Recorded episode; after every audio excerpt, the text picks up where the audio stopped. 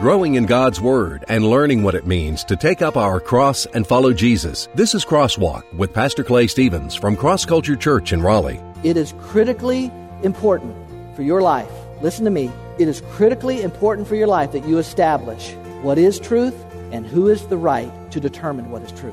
Do I have the right to determine what is truth for me? And that is the cultural norm for today. Or has truth been established by God and it's only His truth that ultimately is actual truth?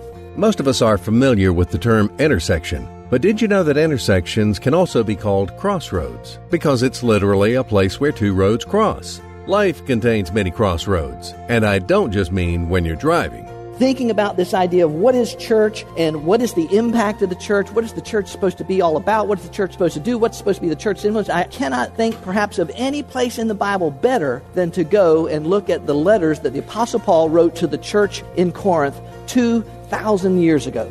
Hello and welcome to Crosswalk. We're so glad you could join us today because we're excited to be kicking off a brand new series entitled, you guessed it, Crossroads. In this series, Pastor Clay is going to be walking us through the books of the Bible known as 1st and 2nd Corinthians. The city of Corinth was at the crossroads of east west and north south trading routes for the known world. It was a city filled with people, prosperity, and sinful practices. In the middle of it all was the church, struggling to figure out how they were to be in the world, but not of the world. If I'm part of the church, how do I interact with my spouse, with my family members, with my coworkers, with my classmates? How do I engage and interact in the culture that I live in? If I'm part of this church, how do I do all of that? What is the result or the impact or the consequence of the church? The Apostle Paul, who founded the church in Corinth, wrote these letters to help the followers of Jesus in Corinth understand how to be salt and light in a culture that was dark and decaying. As Pastor Clay will talk about in just a few moments, the culture that you and I live in today is not that different from the culture that Corinthian Christians found themselves in the Apostle Paul addresses a host of subjects that are very relevant for the church today. So, thanks for joining us for this important series. Let's get started.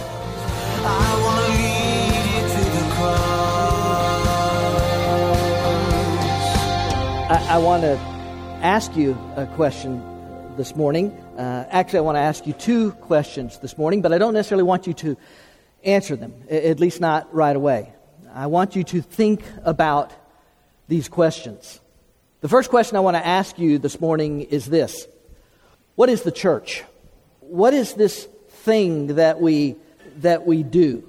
Is the church a building that people meet in?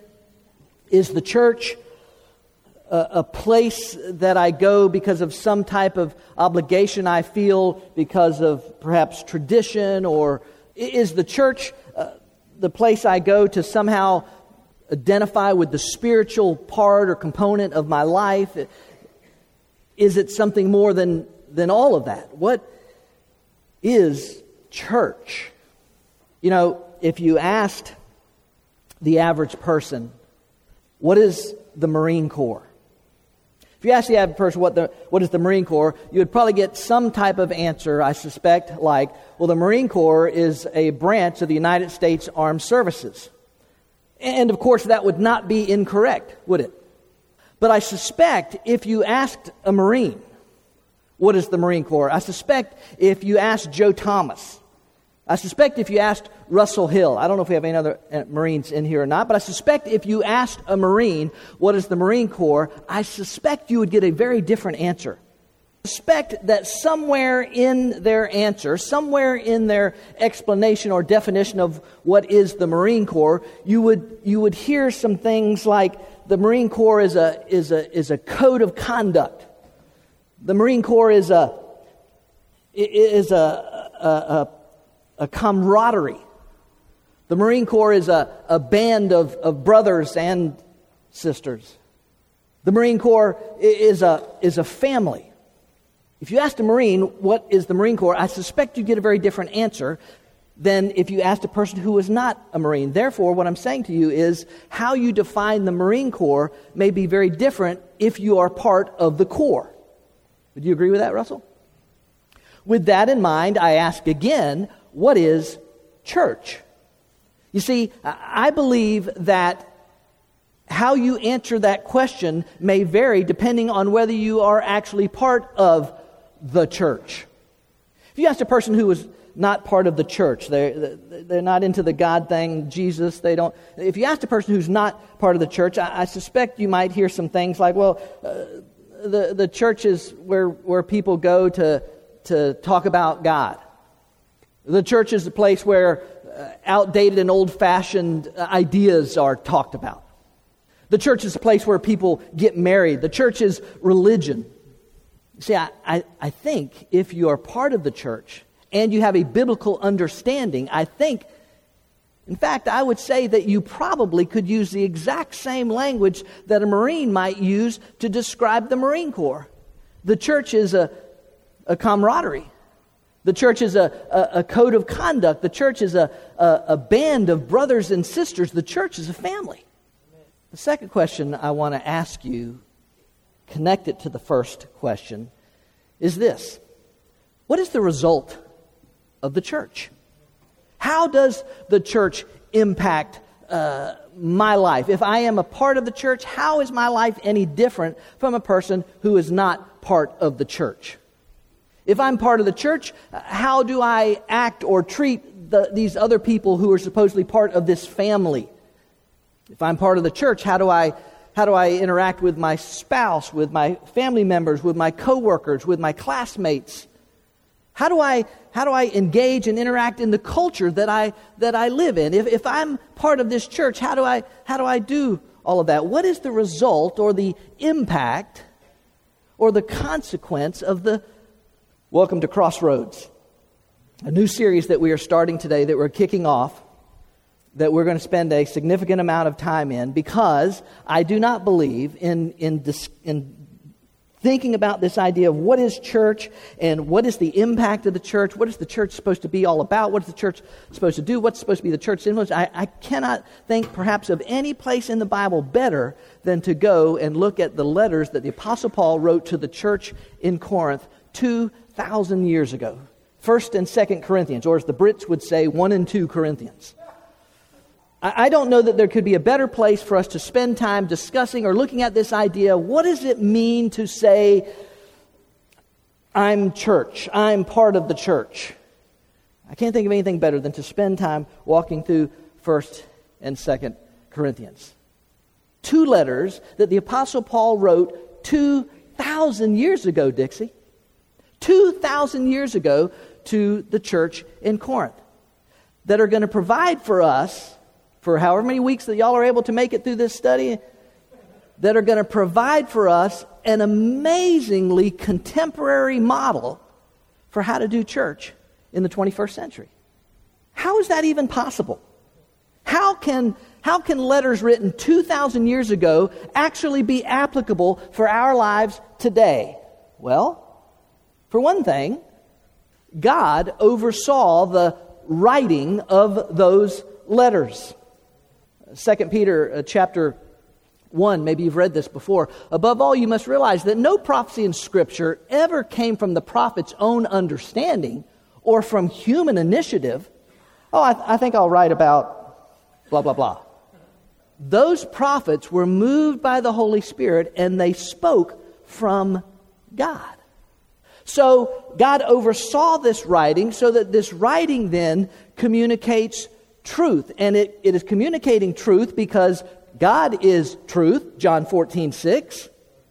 And because God is truth, and because God does not change, 1 Samuel 15, 29, Malachi 3, 6, because God does not change, his truth does not change. That is critically important for you to understand and settle in your mind. Whether you're here and you're uh, an adult in the middle of a career or a teenager trying to decide what you're going to do with your life or a, a child, it's, it's critical that you and I understand that we settle what is truth and where does truth come from. Because, and I, I'm not telling you anything you don't know, we live in a culture that has decided that, that truth is, is a moving target. That truth is relative. That truth can be whatever I would desire for that truth to be for me, that that can become my truth. but can I, I, can I just, I'm just saying this to you, and, and you, don't, you don't have to like it or, or, or whatever, but I, I, I'm telling you that that's not how truth works. That's not how truth works. Let me give you an example.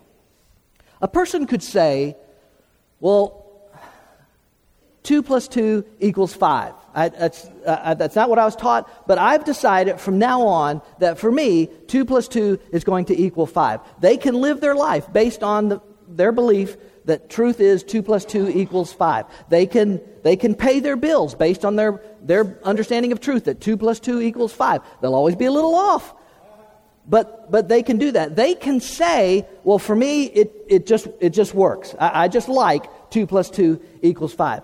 They can make that their truth, but you understand it doesn't change the truthful fact that 2 plus 2 equals 4 always has equal 4 and always will equal 4. Do you understand what I'm saying to you? Now, you might say, well, that's a silly example. But is it any sillier? Is it any sillier than the 11 year old boy that says, well, I, have decided I'm a girl now? Is it any sillier than the, the man who says, well, I've decided I, I want to be with a, a man? Or the woman who says, I want to be with a woman? See, it, it, a person can determine that that is their truth. A culture can determine that, that, that, that they have moved truth and that truth can mean uh, something else, but it doesn't change the truth that in, in that particular instance mark chapter 10 uh, verse 6 doesn't change the truth that but from the beginning of creation god made them male and female doesn't change that truth do you understand what i'm saying well oh, oh, oh this why are you picking on transgenders and homosexuals please hear me and y'all know i don't i don't do this but I, am not picking on transgenders and homosexuals I, I'm really not. It happens to be a very contemporary example of how culture has, has arbitrarily moved truth, has arbitrarily, arbitrarily decided that truth can slide and change and become something different. It happens to be a very contemporary model that I can use, but, but please understand, I, I, do, I am not picking on them. I, I, I, I truly, I pity them. I, I really do. Because the truth of Romans chapter 1 is still the truth of Romans chapter 1 so God abandoned them to do whatever shameful things their hearts desired. Listen to me, that doesn't mean God didn't care. It does not mean, when it says God abandoned them, it does not mean that God did not care or does not care. It means that God let them choose, make their choice and choose and to move in a direction that they moved. So God abandoned them to do whatever shameful things their hearts desired. As a result, they, they did vile and degrading things with each other's bodies. They traded the truth about God for a lie.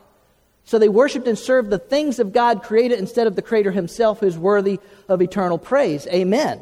So, in other words, it was a culture, it was a, it was a, it was a people moving away from, the, the from this very idea of this God who is worthy of worship. And because of that, God says, I, I'm, I'm gonna, I've got to let them go. I've got to let them do what they're going to do. That's why God abandoned them to their shameful desires. Even the women turned against the natural way to have sex and instead indulged in sex with each other.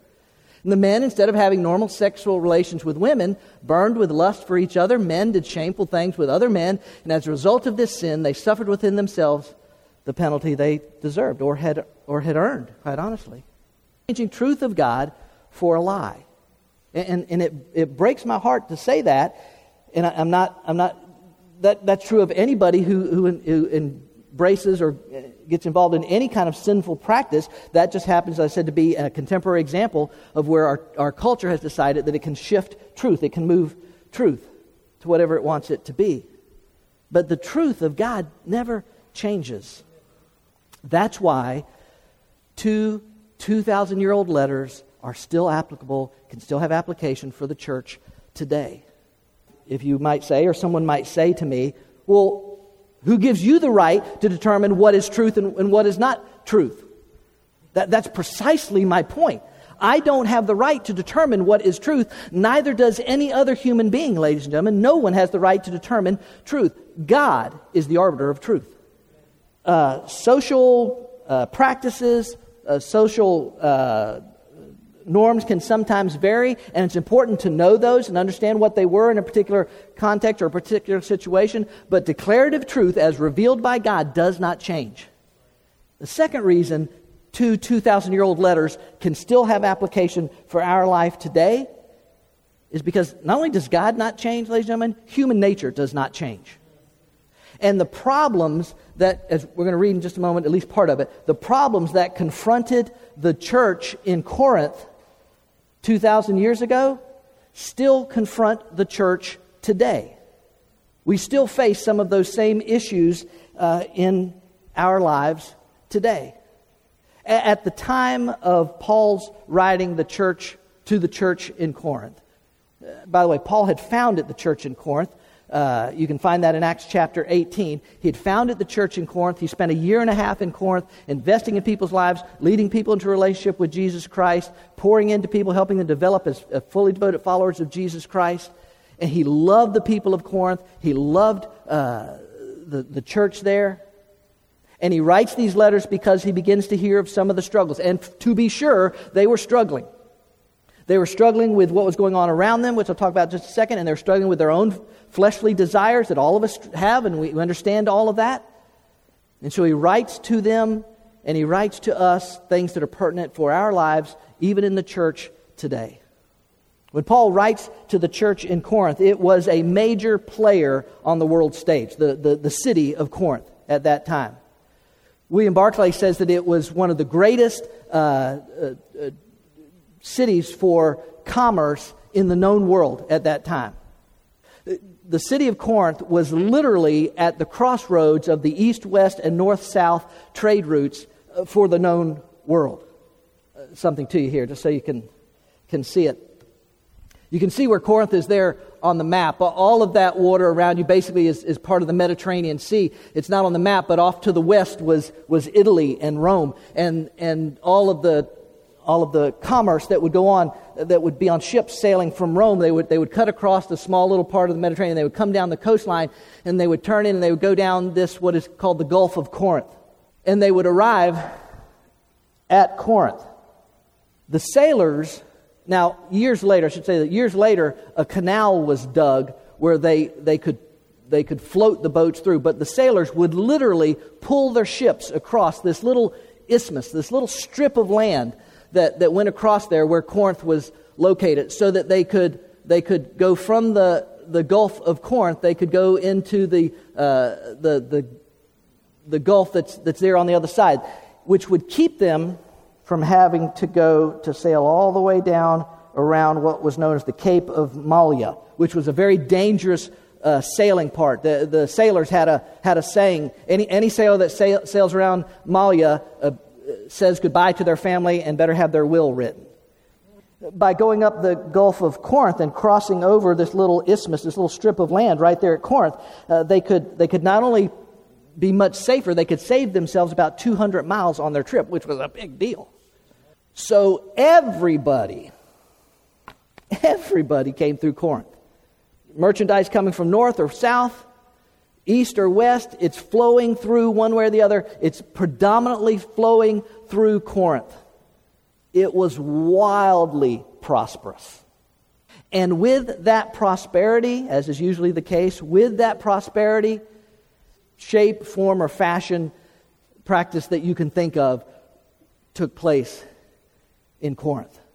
So infamous was Corinth's reputation as a, as a city of wild living and partying and debauchery. It's so infamous was Corinth's reputation for this that the word Corinthianized, according to Barclay again, the word Corinthianized had actually worked its way into the Greek culture. It, it, it came to mean uh, to live with drunken and immoral debauchery. Today we might say something like, man, that guy is hammered. That guy is wasted. Back then they'd say, that guy is Corinthianized. That, that, that was the city of Corinth. That's what, that's what had happened in the city of Corinth. On top of all of that, literally on top of all that, on, on a hill, I believe it's just outside the city, uh, this hill uh, known as Acropolis stood towering above the city, the, the great, the mighty temple where a thousand, a thousand temple prostitutes were employed so that men and women could go up and worship. Every form of vice and sinfulness and debauchery and everything that you can possibly think of was in Corinth. And in the middle of all of that, in the middle of all of that, was the church. And they're trying to figure out how to be church. How to do church, how to live, how to act, how to treat each other, how to interact in the culture in which they live. How do we do this thing? We're followers of Jesus. How, how, do, how do we make this work in a world and in a culture that is so different from, from what we're, we're being taught and what the Word of God says? How do we do this thing in the middle of all of what was going on? Except for a few particulars and some, some geographical stuff, the description I just gave of ancient Corinth could fit just as well into the culture that you and I live in today. And so, two letters written 2,000 years ago still have application for our lives. Now, listen, I know that that's a lot in the way of an introduction before we've even cracked open the book. I, I understand that's a lot in the way of introduction, but because we're going to be in these two letters for, for a significant period of time, I, I felt like it was okay to kind of to lay down some background and help us understand a little bit about Corinth and what was going on in it. And secondly, I wanted to take the time to go through all of that this morning because and I, I think I already referenced it, I'll say it again. It is critically important for your life. Listen to me, wherever you are, whatever, it is critically important for your life that you establish and who is the right to determine what is truth. Do I have the right to determine what is truth for me? And that, that, is the, that is the cultural norm for today. Or is, is, is, has truth been established by God and it's only His truth that ultimately is actual truth. It, it is critically important that you establish that for your life. When you're, when you're just living your life, when you're in discussions with somebody and they're, you know, all this kind of stuff, and you have to determine, I, I understand what you're coming from. I understand that that may offend somebody. I understand, and, and that's not my intention, but I, I have to say to you, here's what God says about this or that or this situation or how I do this in life or, or what this is for my life. This is, and, and, and, it's, and God's either right or the culture is right. And, and that's, you know, every person has to decide for themselves where they come down on that. Now, I know that's a lot, but I want to do that. I think it's important to do that. I want you to establish this idea. I'm particularly speaking to, to, to young people, uh, middle schoolers, high schoolers that, that uh, are confronted with this really probably every day more than we are, uh, and who are going to go off to uh, workplace or school or, or the military or career, whatever it might be, and you're going to be confronted with things, and you have to, you have to determine for yourself. You've got to decide, what do I believe is truth? Critically important. I want to just read to you Paul's uh, opening greeting uh, to the church in Corinth. I'm going to read verses uh, 1 through 9 of 1 Corinthians chapter 1. I want to read to you his opening greeting, and then, just time permitting, we're going to go through a, a few of these. Now, I'll be honest with you. If, if we were in a hurry to get through this series, if we were in a hurry to get through this series, then you might think, well, that's just a greeting. We can skip over that. We can get to what, what we sometimes refer to as the meat of the, of the text. But the truth is, there's a lot of meat on them bones right in the, right in the greeting. And so I wanted to share just a little bit about that, and, and then we'll, we'll start digging in really deep diving starting next week, okay? 1 Corinthians chapter 1. You've been sitting for a few minutes. How about if you just stand this morning as we uh, read God's Word? Give you a chance to stretch your legs. 1 Corinthians chapter 1. If you're able to stand, please do so. If you can't, it's quite, uh, quite all right. The text is on the screen as well if you don't happen to have a copy of God's Word with you. Paul, called as an apostle of Jesus Christ by the will of God, and Sosthenes, our brother, to the church of God which is at Corinth to those who have been sanctified in Christ Jesus, saints by calling, with all who in every place call on the name of our Lord Jesus Christ, their Lord and ours. Grace to you and peace from God our Father and the Lord Jesus Christ.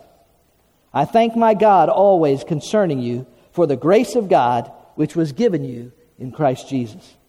That in everything you were enriched in him, in all speech and all knowledge, even as the testimony concerning Christ was confirmed in you, so that you are not lacking in any gift, awaiting eagerly the revelation of our Lord Jesus Christ, who will also confirm you to the end, blameless in the day of our Lord Jesus Christ. God is faithful, through whom you were called into fellowship with his Son, Jesus Christ, our Lord. Father, today, as we've read your word, even this opening greeting to the Apostle Paul, that the Apostle Paul gave to the church in Corinth, I, I pray that each of us realize that it's an opening greeting to us. Your word is so amazing that it can still have uh, significant, uh, fresh, contemporary application for our lives right here today. Even though it was penned 2,000 years ago, it still has application. God, we're going to take our time walking through these books uh, at this, this, this crossroads that Corinth was, but also the, the crossroads of our lives, realizing that our lives every day intersect with the world and the culture around us. And ultimately, where it needs to intersect is at the cross of Christ and how that would impact our lives. God, I, I would pray that, that as we travel this, this road, that by the time we come to the end, we'll come to the other side of it looking and living more like Jesus. That would ultimately be my goal as the pastor of this church, that each person would be living Thank you. Be seated for just a few more moments, and let me just uh, just call a couple of things to your attention this morning uh, from that opening greeting, and then we'll finish that up next week, and then go on in to the book. Uh, we're going to let me just point out uh, some some just a few ideas just from that opening greeting. First one is this: We are called by God. We are called by God. I'm not going to read verses one and two again since I just read those, but but if you'd like to fill in blanks, you can do that on the back of your information sheet. We are called, ladies and gentlemen, by God. Paul's all over that in verses 1 and 2. Sosthenes, by the way, is almost certainly the Sosthenes mentioned in Acts chapter 18 when Paul founded the church in Corinth. It's almost certainly the same Sosthenes. Not that the name was particularly a rare one in the Greek culture, but the fact that Paul mentions him by name with no explanation of who he was almost certainly means that the Corinthians knew exactly who Sosthenes was. And the fact that they knew who Sosthenes was almost certainly means that he was from Corinth, that Sosthenes was a Corinthian. Now, what's significant about that fact is that when Sosthenes is mentioned in Acts chapter 18, He's not yet a believer in Jesus Christ. He's mentioned by name. He's not a believer in Jesus Christ in Acts chapter 18. You see, uh, the Apostle Paul had begun to share the gospel in Corinth. People were coming to faith in Jesus Christ, Jews and Gentiles alike. And as was usually the case in most cities where Paul went, the, the Jews were not happy about that. They were not happy about people converting to Christianity. And so they, they grabbed up Paul and they drug him down to the, the local magistrate, the local judge or sheriff, whatever you want to call him. The guy's name was, was uh, Gallio. And they take him down to, to uh, Gallio uh, to, to, to do something with this Apostle Paul who's preaching this Jesus stuff. And, and, and watch, look what happens in Acts chapter 18 and verse 17. And they all took a hold of Sosthenes, the leader of the synagogue, and began beating him in front of the judgment seat. But Gallio was not concerned about any of these things. So, so they go down there and they say, hey, this guy's, preaching about this Jesus guy and he's making people, they're becoming followers of Jesus and, and we don't like it. Well, Gallio's like, I don't care. I don't care about your belief system. I don't care about disagreements or arguments within your belief system. I don't have time to mess with this stuff. I don't care. And when he did that, the, the crowd, they lost it. They went crazy. Now, Gallio doesn't care, but what's significant about this is that they grabbed their own guy. They grabbed the guy that's the head of the synagogue. They grabbed the guy that they should have had the utmost respect for, the guy that was the head of Jewish religion in their city. And that's who they grab and, and beat the Sosthenes out of him. Maybe Sosthenes was the one that came up with the idea. Well, let's carry him down to Gallio. He'll, he'll do something about it. He'll care. maybe, they, when they didn't, they, they didn't, maybe he didn't, maybe didn't think he presented a strong enough argument against Paul. Maybe, maybe uh, Sosthenes was trying to be a peacemaker. Wh- whatever the reason, they didn't like it, and they, they grabbed a hold of Sosthenes and beat the daylights out of him. I, I, don't, I don't know how it happened. I can speculate. Maybe the followers of Jesus were the only ones that came and ministered to Sosthenes as he laid there in the street. Maybe all the Jews said, We're not having anything to do with this guy. Maybe it was the Christians who came and ministered to Sosthenes. Maybe it was the followers of Jesus that, that, that nursed him back to health. Maybe the Apostle Paul's arguments had begun to have their effect. I don't know how it happened, but what I do know is by the, by the time Apostle Paul writes 1 Corinthians, not only is Sosthenes a believer in Jesus Christ, he's, he's out there doing it. He's out on the mission uh, road with Paul. Listen, that's the power of the call. That's the power of the call to change people's lives. Ladies and gentlemen, you and I are called to salvation, into a relationship with God through the sacrifice of His Son, Jesus Christ, and we are called to help others call on the name of the Lord. We are called by God. Here, real quick, Acts chapter 17, verse 30.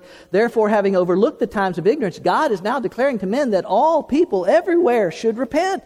God's calling. The Lord is not slow about his promise, as some count slowness, but is patient toward you, not wishing for any to perish, but for all to what? Come to repentance. We're called of God. We never need to forget this. Some of the things that Paul states in his greeting, and to be sure, his greeting was very similar in a lot of his letters, uh, but maybe things that we already know, but we need to be reminded of again and again and again. You and I are called of God. We are called to salvation.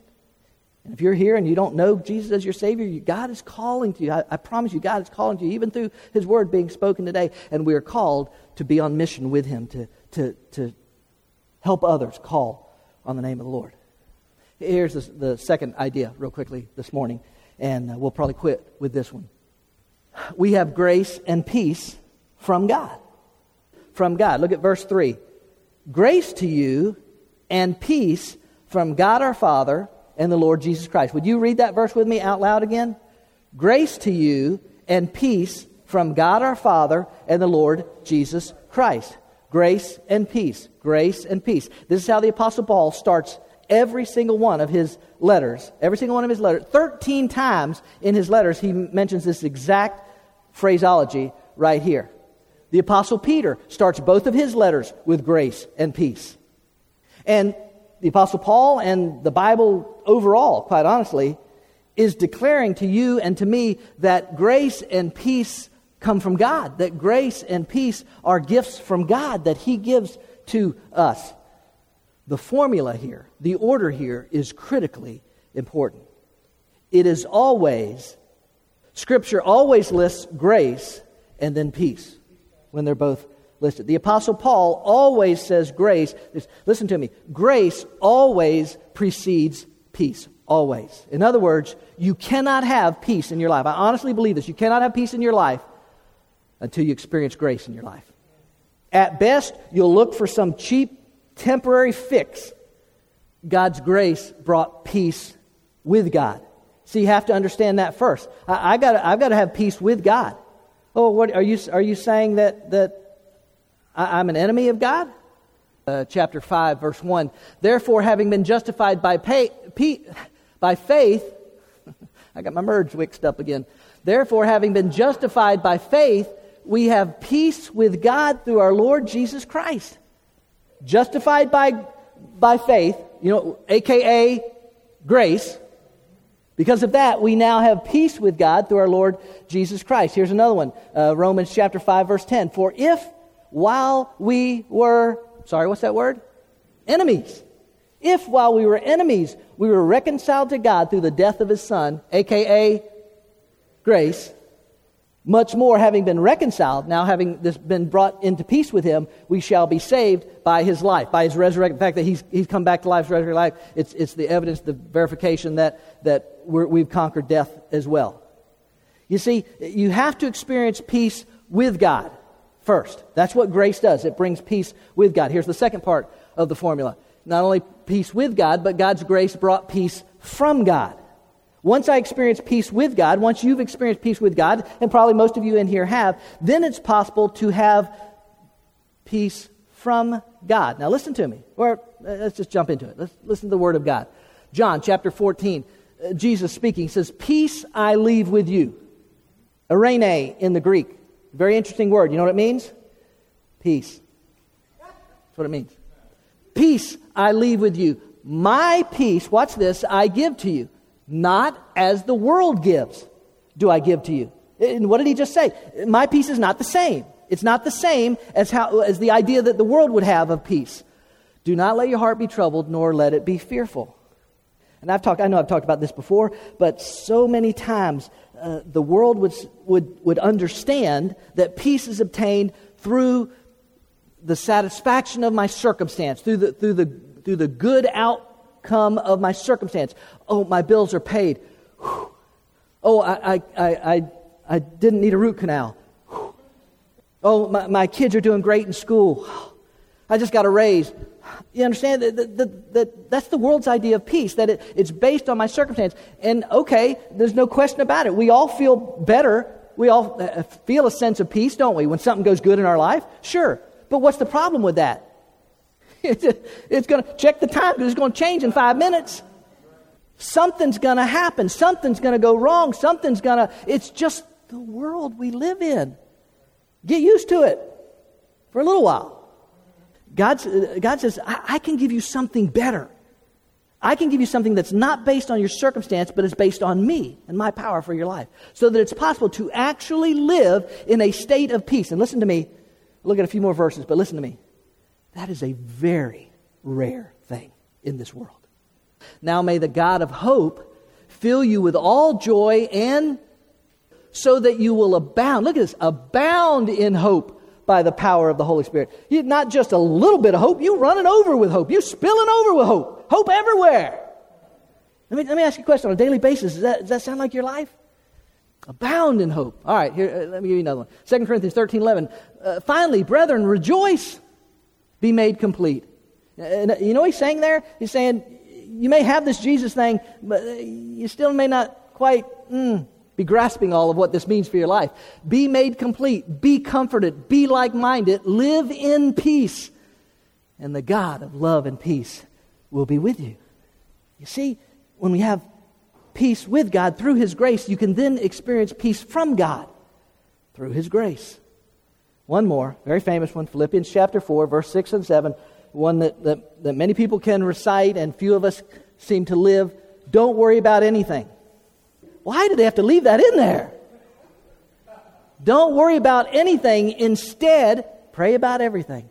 Tell God what you need, which is just what prayer is, just telling God. Tell God what you need. And listen, you know, you know this, but it's not, it's not like God, oh, oh, I, you need a pack of ham. I didn't know that. I, it's not that. It's that by telling God what you need, what are you doing? What are you demonstrating? You're demonstrating faith. You're saying, God, I, I need, I, I need you to work in a situation. And faith honors God, right? So God's able to, to work with. Tell God what you need, thank Him for what all He has done. Then you will experience God's peace, which exceeds anything we can understand. Will guard your hearts and minds as you live in Christ Jesus. It's peace from God. Now, listen, all of us know what it is to come in and out of peaceful moments, right?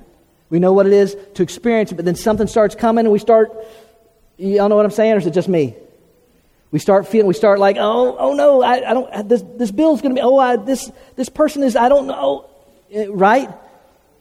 And so you and I have to make a, a, a declarative determination. You and I have to say, no, God, I will choose to believe in you, walk with you, follow you, serve you, uh, experience you in my life. I, I know all this may happen, this may come, and I know this is going to be whatever, but God, by faith, I will choose you. And God says, if we will do that, if we'll genuinely do it, not just words, lip, lip service, but that, that's genuinely the desire of our heart, He says, I'll meet you right there.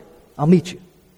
And I'll calm your spirit, and I'll remind you that I am the God who is the great I am, the one who can meet every need in your life on the cross. Aren't you glad? What a blessing it is to be a follower of Jesus Christ. As we saw today, even in Paul's opening greeting to the church in Corinth, God is the one who provides us with everything we need. The culture in Corinth was much like our culture today open sinfulness and perversion of all kinds. The church is called to be different and to make a difference. And that's what we're going to explore further as we make our way through this series. We invite you to join us on a Sunday morning at Cross Culture Church. We gather each week in a casual and contemporary atmosphere to celebrate the goodness of our God. Cross culture may be a little different from what you're thinking. Sure, we're a church, but instead of religion, we're about a relationship, a community of believers where Jesus is revealed in the lives of each person, real people who truly care, solid biblical teaching from Pastor Clay Stevens and the most energetic, fun, and safe kids program around. Find out more at crossculture.church.